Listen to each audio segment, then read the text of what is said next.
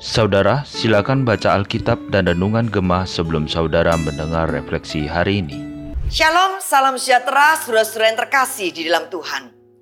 Memasuki bulan Oktober yang sebagai orang percaya sering kita sebut sebagai bulan reformasi. Maka marilah kita berdoa agar setiap kita boleh semakin menjadi umat Tuhan yang mengalami perubahan dan pembaharuan, bertumbuh semakin serupa dengan Kristus.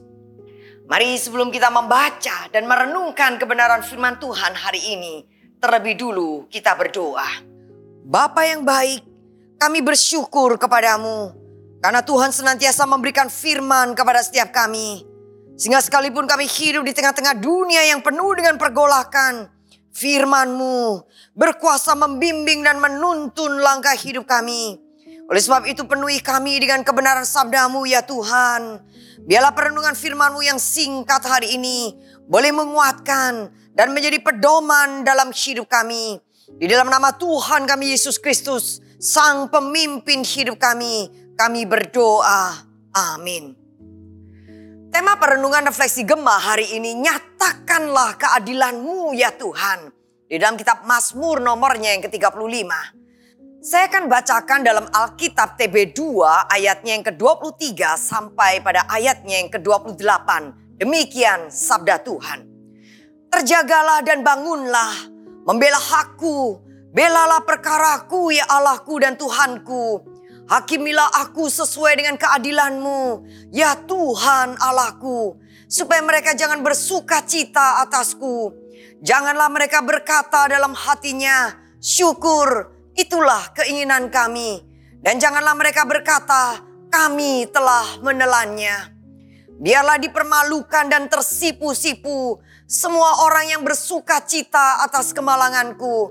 Biarlah malu dan noda menjadi pakaian orang-orang yang membesarkan dirinya terhadap aku. Biarlah bersorak-sorai dan bersuka cita orang-orang yang ingin melihat aku dibenarkan.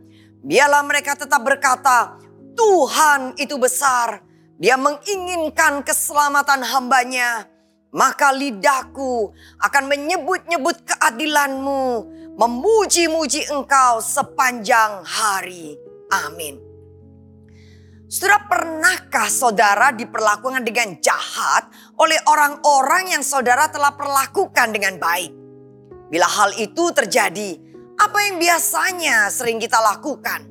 Mengecam, mengutuki, menyimpan dendam, atau mencari cara untuk membalas perbuatan mereka dengan lebih jahat atau lebih kejam lagi.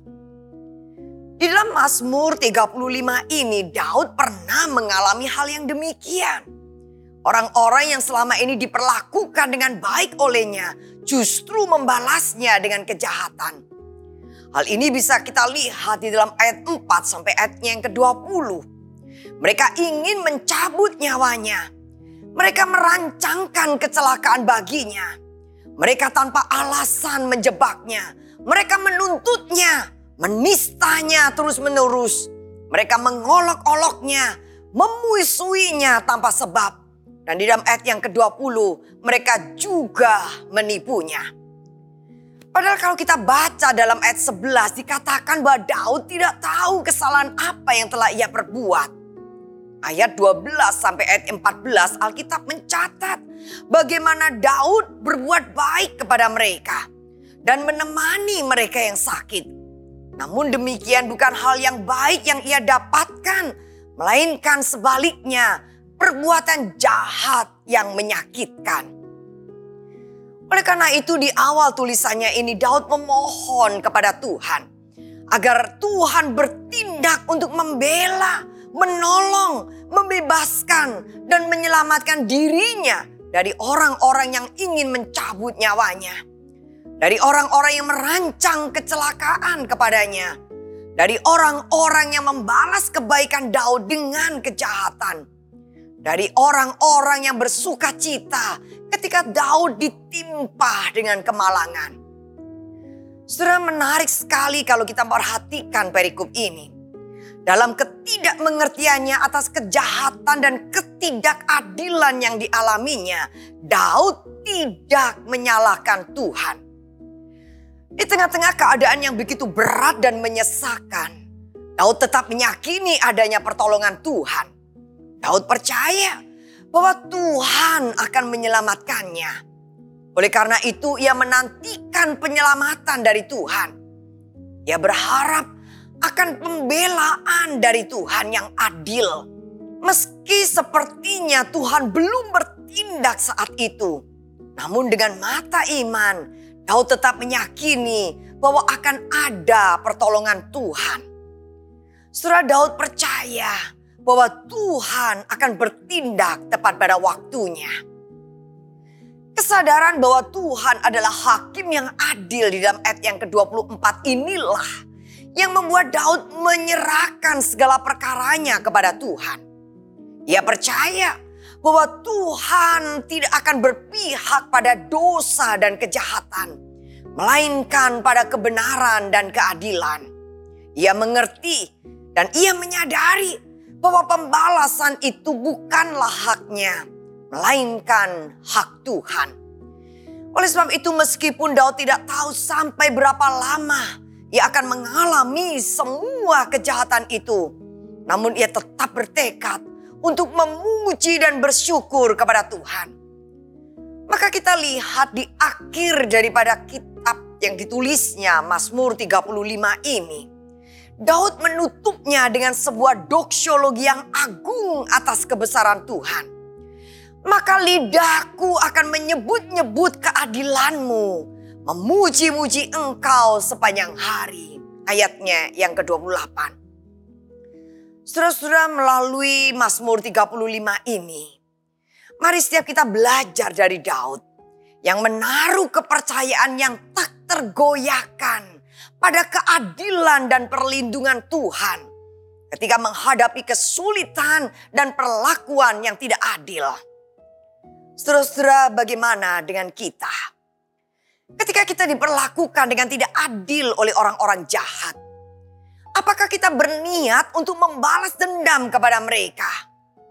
Atau kita belajar seperti halnya Daud. Menyerahkan penghakiman itu kepada Tuhan Allah yang adil. Surah biarlah melalui perenungan refleksi gemah hari ini. Mengingatkan dan mengajak setiap kita untuk tetap percaya dan berdoa dengan sungguh-sungguh memohon pertolongan Tuhan. Nyatakanlah keadilanmu ya Tuhan.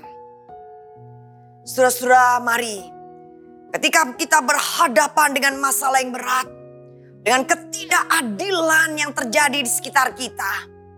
Atau bahkan pada saat kita sendiri sedang mengalami ketidakadilan dan kejahatan itu janganlah putus asa.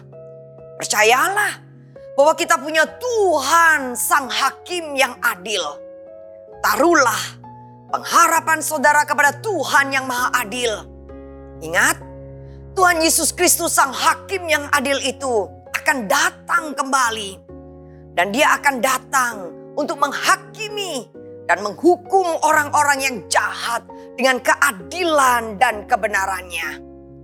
Oleh sebab itu percayalah bahwa Tuhan sang hakim yang adil itu tidak pernah terlambat untuk menolong kita. Karena ia bukan hanya maha besar dan maha adil semata. Tetapi ia juga adalah Tuhan yang begitu mengasihi saya dan saudara. Yang tidak akan pernah meninggalkan kita. Mari kita berdoa. Terima kasih untuk kebenaran sabdamu ya Tuhan. Tolonglah agar kami senantiasa menyerahkan hidup kami di tengah-tengah dunia yang penuh dengan ketidakadilan dan kejahatan ini kepadamu. Nyatakanlah keadilanmu ya Tuhan.